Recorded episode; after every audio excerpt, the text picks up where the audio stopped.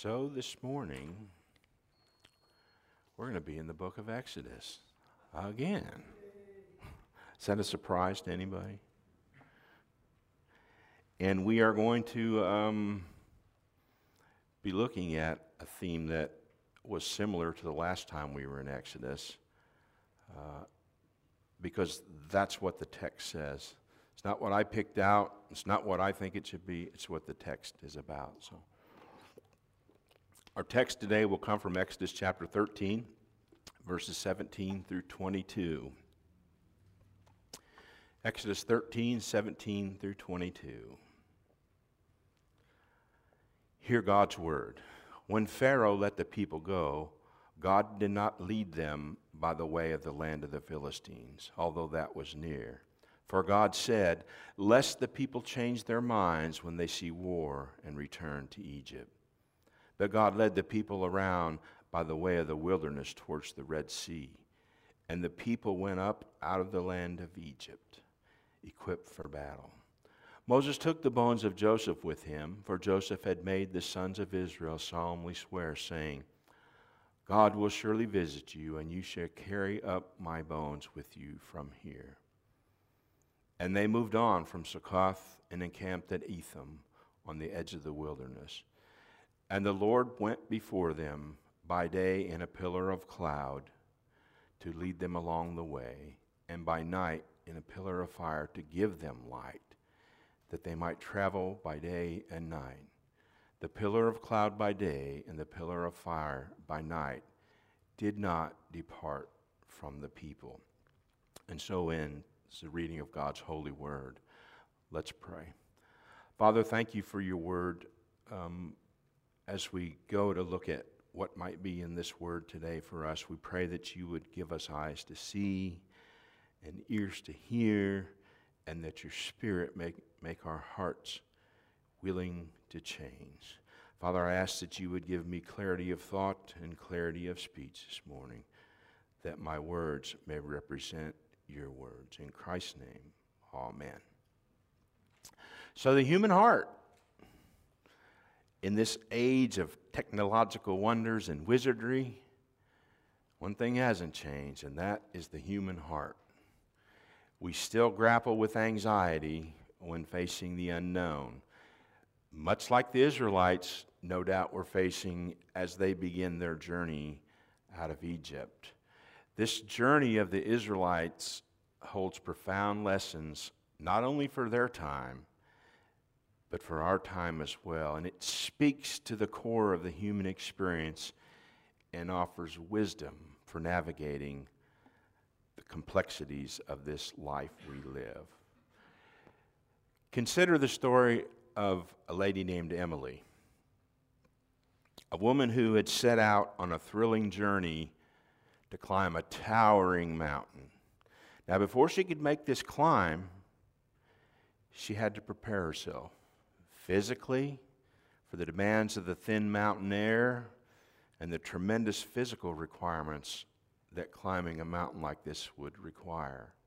She had to become familiar with the gear and the tools of mountain climbing, and she had to prepare herself mentally and emotionally for what this adventure might bring. So, after a time of preparation, equipped with her gear, and accompanied by experienced guides, Emily starts the climb. And the trail leads through dense forest, across gushing rivers, across steep and jagged terrain. And as Emily climbed, she couldn't help but feel a certain sense of excitement and wonder and awe and hesitation. The path became steeper, more challenging, filled with sudden drops and intimidating obstacles. Doubt and fear crept into Emily's mind. She couldn't see what lay ahead, and anxiety arose because of the uncertainty of the unknown. And feeling overwhelmed and starting to think about turning back, Emily approached one of the guides seeking some kind of assurance. And the guide smiled and shared a profound insight about the journey of faith and trusting God's presence in the face of the unknown, the guide reminded Emily of the infinite knowledge and the wisdom of the one who created the mountain that she was climbing. Like Emily's journey, our lives are full of mountains to be climbed, challenges, obstacles, times of uncertainty. However, as Emily trusted her experienced guide, she would learn through this to trust the all knowing, ever present God who walked along beside her. Her guide, drawing from the words of Jesus, emphasized the promise of Matthew 28 20. And that surely I am with you always, even to the very end of the age. You see, the guide explained that God's presence remains constant, even when the path or destination seems unclear or even impossible. It's in these moments of uncertainty that faith becomes even more crucial. so, with this newfound perspective, Emily continues her journey with a renewed trust in God's presence and as they encountered more treacherous passages and unforeseen challenges, Emily's guides used their knowledge and their expertise to navigate the terrain. And Emily marveled at their unwavering confidence. And she knew she could rely on their guidance. So, as we look at Israel's story this morning, we need to think about the fallen condition of the human heart the fear, the anxiety, and the uncertainty that grips us in the face of the unknown. The Israelite journey may have occurred centuries ago, but their experiences echo through the ages and resonate with us today. You see, we're going to find ourselves on a journey with the Israelites, a pilgrim's journey that mirrors the struggles of our Christian walk.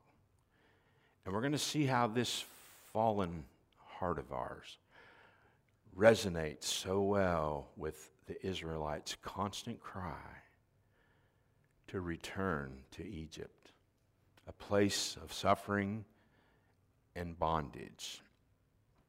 Now, I don't want you to go away from here today thinking, oh, well, Mike said I should never be anxious, I should never be worried, I should never be upset.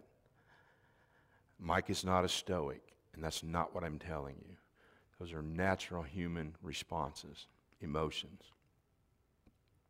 But we have to remember our fallen condition affects those responses. So those responses are going to happen. We can't stop them. So please don't hear me say this morning that you need to stop those. We just need to be aware of them. So the Israelites, set free from Pharaoh's bondage, They've collected the riches of Egypt as they left under God's watchful eye. They witnessed the strong hand of God who sent warning after warning to Pharaoh, plague after plague on Egypt. See, they observed firsthand how doubting the Word of God could prove devastating and extremely consequential. They witnessed and experienced the decreation, if you will, of the nation of Egypt. And now they were a new creation, the creation of the nation that God had promised Abraham. And their numbers grew and multiplied under the harshest of conditions in captivity, just as God had promised they would. There could be no doubt in these people's mind that the hand of God was on them. But all through the Exodus story, the wilderness story, we're going to see that doubt surface over and over and over. For the Israelites, the anxiety of the unknown is natural. Released from slavery, now they were about to embark, especially this first generation, literally on the journey of a lifetime. The theologian Alec Motyer calls them pilgrim people. One of my favorite theologians in the whole world, Michael Horton, calls us Christians pilgrim people. Verses 17 and 18 tell us that God chose a longer route through the wilderness. A shorter, more direct route was available, but God chose the longer path. See, these people were ill prepared for the most direct route. A significant change had just occurred in their life, a big change. It was a good change, a long awaited change. But the Israelites were not yet physically, militarily, and above all, not spiritually ready for what lay ahead. They needed to learn first how to live with the change that God had brought. You see, Israel wasn't just making a physical journey, but they're also making a spiritual journey, a transformation from an enslaved people into a people who would know and trust their Creator. In the words of Philip Graham Ryken, it was not the most obvious way to go. It was certainly not the shortest way to go. It was not the most direct way to go. But it was the best way to go because it was God's way to go. God knew what these people could handle, and He knew that they needed to take the long way home. And the same holds true for us. God's sovereign plan often involves a longer, more complex, and sometimes difficult route for a purpose. It requires trust and faith in His wisdom, a will to move forward even when the path seems uncertain and difficult. See, the decision to take the longer route through the wilderness was an act of divine wisdom, love, and care. God understood their fragile faith, the scars of their bondage, and their instinctual fear of the unknown. His primary concern is not just to lead them out of Egypt physically, free them from the mentality of the bondage, of the seed of the serpent. So you can imagine how apprehensive they might have been, worried about challenges and uncertainties. And throughout their story, hearts would long for the predictability of Egypt, despite the pain and bondage they had suffered there. This is a recurring theme again throughout the book of Egypt, uh, or Exodus. A yearning to return to Egypt when things got hard. It's what people do, a place of familiarity even if it means returning to a life that's not good. They're longing for the good old days of Egypt where life was predictable, was a persistent cry we see all the way through the book of Exodus. I think we can relate to that. This ancient story, modern humans have the same thoughts the fear of stepping into the unknown, even when it means liberation from our own personal Egypt. Now, Egypt wasn't all bad. In the early days, there was a time when the Israelites did live well a period of predictability and stability that came during the lifetime of Joseph. His remarkable rise to power in Egypt and his wisdom in managing the nation's resources allowed for the provision and the welfare of the Israelites and others during a very severe famine. So, this, this season in Israel's history was a season of plenty with a degree of comfort, reliability, especially when contrasted to their later years in slavery when a new Pharaoh came who did not know Joseph. Still, in Egypt, they had food, shelter, some level of predictability, even though it came at the cost of their freedom. And as they venture into the wilderness with God, with the harsh desert conditions,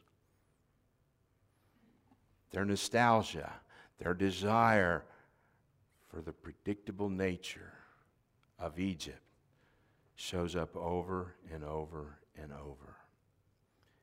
Clinging to the known, even if it's not good, was a cry of the Israels. They weren't quite ready to embrace all the change that had happened, the unknown associated with that. Even when God's leading, God was leading these people to something tremendous. He was leading them forward in His plan of redemption.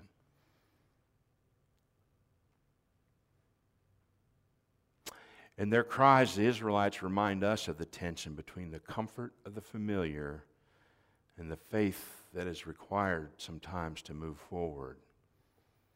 And I'm not saying that we should view our past as a bad thing.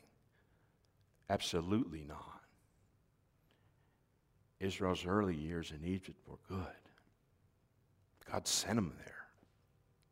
In the past is where we were made into the very people that we are sitting here this morning. The past has its own history, some good, some bad. Nonetheless, it is history to be learned from, looked back on, and appreciated. But it is not history to live in. God's plan of redemption is always moving forward, not backwards. It's why Michael Horton calls us pilgrims. We're on a journey. Yes, anxiety and reluctance to trust God's plan is something that has been a part of the human history, part of the human heart since the beginning of time. But Israel's cry throughout the book of Exodus was a barrier to their progress such a barrier that the first generation didn't make it to the promised land. And that same reluctance, unfortunately, can appear in our hearts, and it can hinder us from moving forward in Christ's plan as we resist His work. The desire for the familiar is so powerful, even when it's painful. You know, the reformers during the Protestant Reformation, men like Martin Luther, John Calvin, John Huss, and countless others, they faced tremendous opposition and uncertainty. Some were martyred, some were imprisoned for their beliefs. They could have retreated, they could have gone back to Rome. Instead, they pressed on, trusting in God's sovereignty. Their commitment to God's truth and the transformation of the church was a testament to people overcoming anxiety and embracing the journey ahead. Because of their boldness and faith, they were able to recognize that God was working. God was leading them towards something so extraordinary. And hence the Protestant Reformation. Just as the Israelites were tempted to return to Egypt in moments of trial, you know, we face the same thing. Yearning for the good old days, the glory days, if you will. We all have glory days. In the history of the people of Israel, they seem bent always on going back to something. Going back to Egypt, going longing back to the days of David and Solomon after the exile, living in disappointment as they return from the exile.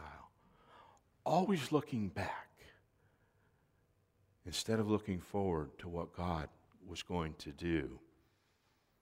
Our faith journey is not about going backwards, it's about moving forward and trusting in Christ, believing that God's plan for us is far better than clinging to what we once knew. But we want to cling to that. I want to cling to it. You want to cling to it. It's safe, it's familiar, even if it's not safe, even if it's not good, it's familiar. Verse 19 tells us, And Moses took the bones of Joseph with him.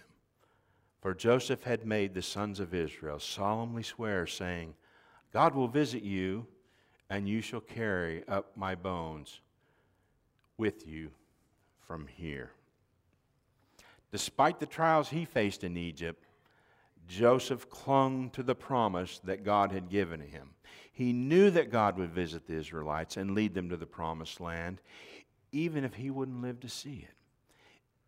In an act of profound faith, Joseph made the sons of Israel swear to carry his bones with them when they left Egypt.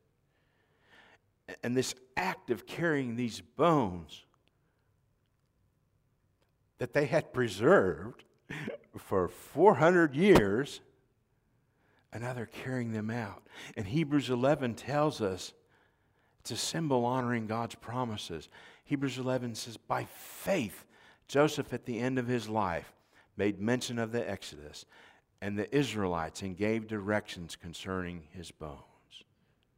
Way back in Genesis, God told Joseph his family would be enslaved in Egypt. But he knew God would rescue them because of the promise to Abraham. Joseph's request is not only a testimony of his faith, but it's also a reminder, a marker for Israel that God remains faithful to his promises. I don't want us to move past this little simple verse too fast. As I said, it's a marker we discussed markers last time we were in Exodus. Remember, as he prepared to bring the people out, he reminded them about the Passover and the additional requirements for that annual feast, or the consecration of the firstborn, including livestock. Every time there was a firstborn male in a family, human or livestock, it had to be consecrated, it had to be redeemed to the Lord. Every time. And it served as a reminder of what God had done, that He had brought them out of bondage. He had been faithful to His promise. Hear the words from Exodus 13. And when in time to come your son asks you, What does this mean? You shall say to him, By a strong hand the Lord brought us out of Egypt from the house of slavery. For when Pharaoh stubbornly refused to let us go, the Lord killed all the firstborn in the land of Egypt, both the firstborn of man and the firstborn of animals. Therefore I sacrifice to the Lord all the males that first opened the womb. But all the firstborn of my sons I redeem. We talked about the markers in your lives, the wedding ring on your finger, um, your career, your children. This church, founded almost 30 years ago, and is still here. And there are still people here Sunday after Sunday after Sunday worshiping God. And we like to think we had something to do with that, but it's a marker of God at work. It's a marker of God's plan of redemption in our lives. The reformers held firmly to the promises of God's word. Their commitment to God's promises, even in the face of such opposition, reflected the importance of trusting God's word in our journey. They were returning the Old Testament and the apostolic teaching of the New Testament to the people to its proper place in God's kingdom. Its teaching was being corrected, the church was being changed and reformed. The Reformation is a marker in history of God's faithfulness, of God's unwavering hand in his plan of redemption.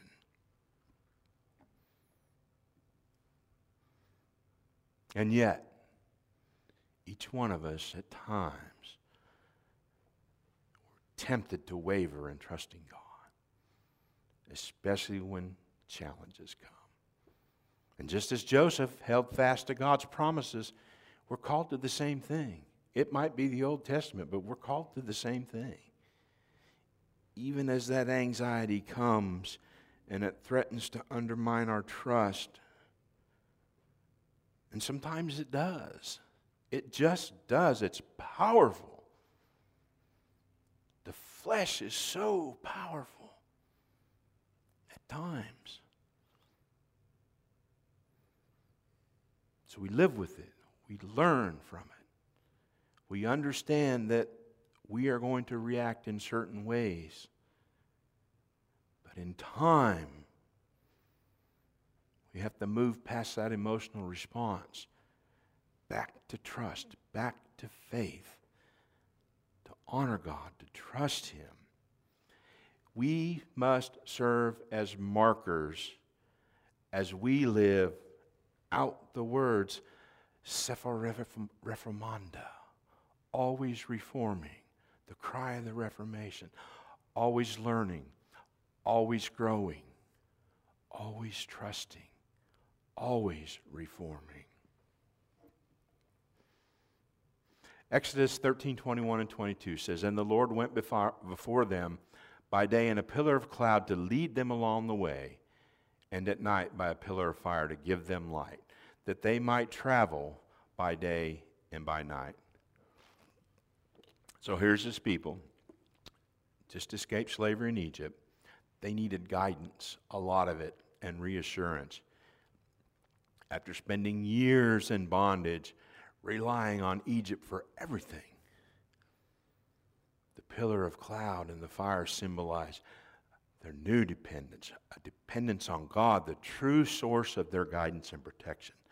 But even with this tangible, visible, and constant reminder of God's presence, that fallen heart condition of anxiety and longing for the past. You're probably getting tired of me saying that by now. I hope you are, because that means you're getting it. It's sinking in, that longing for what used to be. Ryken says not only does he know which way is best, but he also goes along that way to make sure his people get there. Another theologian I'm fond of, Desmond Alexander, says the concept of God's accompanying the people as they travel is fundamental to the entire book of Exodus as it moves towards the climax of God coming to dwell among the people. And while the people couldn't see God directly, his presence is clearly visible day and night. God's desire to be with his people as their guide and protector is fulfilled through that pillar of cloud and the pillar of fire. We've already seen and understand that Israel's going to reach the promised land in a different way. See, God ordered them to take the desert trek. The winding route was certainly a way to avoid conflict, since if they'd taken the direct route, they would pass through the country directly inhabited by the Philistines. But they have a greater enemy to face a greater enemy than the Philistines, a greater enemy than Egypt. Their great enemy is themselves. And the desert would be their route, designed to teach them to learn to trust God. By the pilgrim journey along the hard way, God was building their faith. And He would dwell with His people, here by a pillar of cloud and fire, later in a tabernacle, and later in a temple, and now in you and I and in Christ. His presence mean, meant that the people would have everything they ever needed God was present with them. He would protect them, provide for their physical needs of food and water. He would teach them the importance of sacrifice and the high cost of sin. God would go before them in battle and fulfill his promise to Abraham through the people of Israel. All God promised would be fulfilled through his presence. Despite their sin, despite their weakness, despite their grumbling and complaining, a generation of Israelites would one day come to see the promises fulfilled and enter a land flowing with milk and honey. Above all, his presence is a constant reminder. It's a marker of his deliverance for his people. The pillar of cloud and fire has profound theological implications related to divine guidance, God's faithfulness, the narrative of salvation history, overcoming anxiety and doubt, the Holy Spirit's role in the New Testament. It emphasizes God's enduring presence in their lives and in your lives, in my life. It does not leave, it does not fail. Even when we feel like the world is coming apart in front of our very eyes. Again, during the Reformation, one of the central tenets that emerged from the Reformation was the recovery of the doctrine of justification by faith alone. Luther illustrated the profound implications of this doctrine with his own life and actions. His journey, in some ways, parallels, paralleled the Israelites' experience with the pillar of cloud and fire. He had been living in a religious system marked by anxiety and doubt, where salvation was sought through human effort and religious rituals. Luther had experienced a profound spiritual crisis. And much like the Israelites' cry for predictability and return to Egypt, Luther went seeking. There's got to be something else. This life that I'm living, I've got to go forward. There's got to be something else. And as Luther dove into the scriptures and discovered for himself the biblical truth of justification by faith alone, it's as if Luther had found his own pillar of cloud and pillar of fire. The theological revelation became the guiding presence that led him through the challenges and the uncertainties of his time.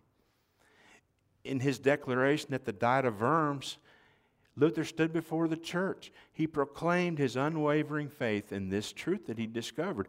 Unless I'm convinced by Scripture and plain reason, my conscience is captive to the Word of God. I cannot and will not recant anything, for going against my conscience is neither right nor safe.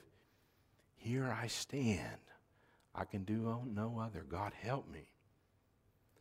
Luther's journey and his commitment to the doctrine of justification by faith alone illustrates for us the enduring presence of God in the lives of his people, guiding them through challenges and uncertainties.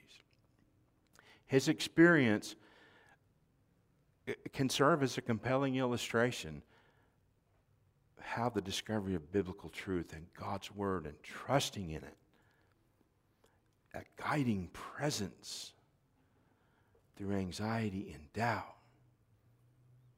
It's God's transforming power that's going to change whatever it is we're struggling with.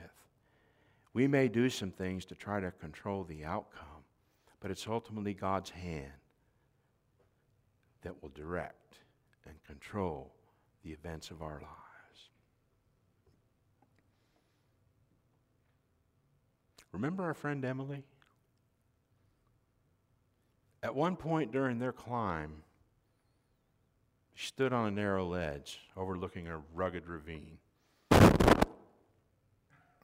Emily's guide pointed out the breathtaking view and explained that moments like these, where the, where the unknown becomes an opportunity for awe inspiring encounters, reveal God's presence in ways unimaginable.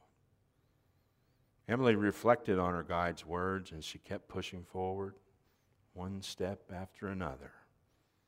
Her faith growing more robust with each step of the climb. Fear began to lose its grip.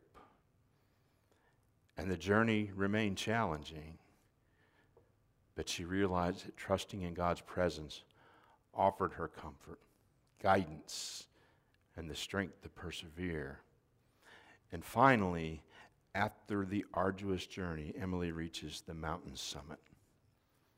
The view was nothing short of extraordinary.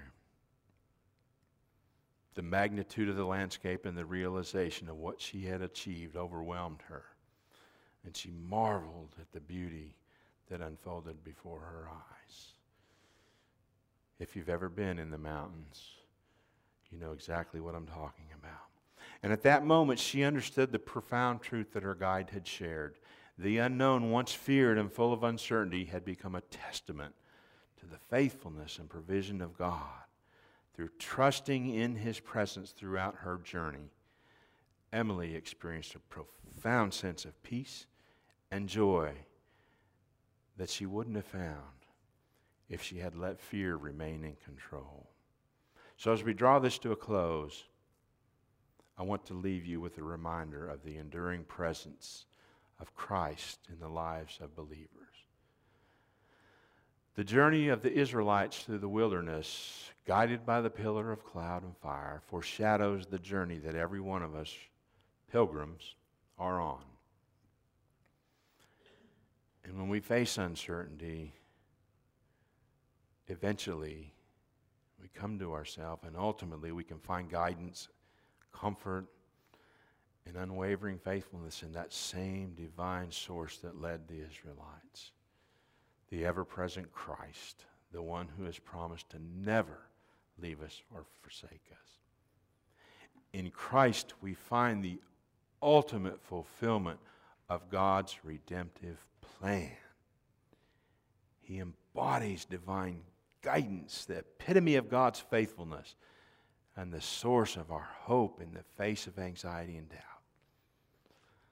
Christ's life, death, and resurrection have paved the way for your journey to the eternal promised land.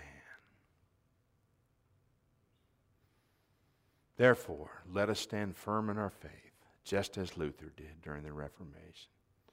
Hold fast to the unchanging truths of the gospel. We have a sure foundation, a guiding presence, and an everlasting hope. And our journey will not always follow the most obvious or direct route, but it is God's way, and it is the best way. So may we carry the message of God's faithfulness and the hope of Christ's redemptive work to a world so in need of love and salvation.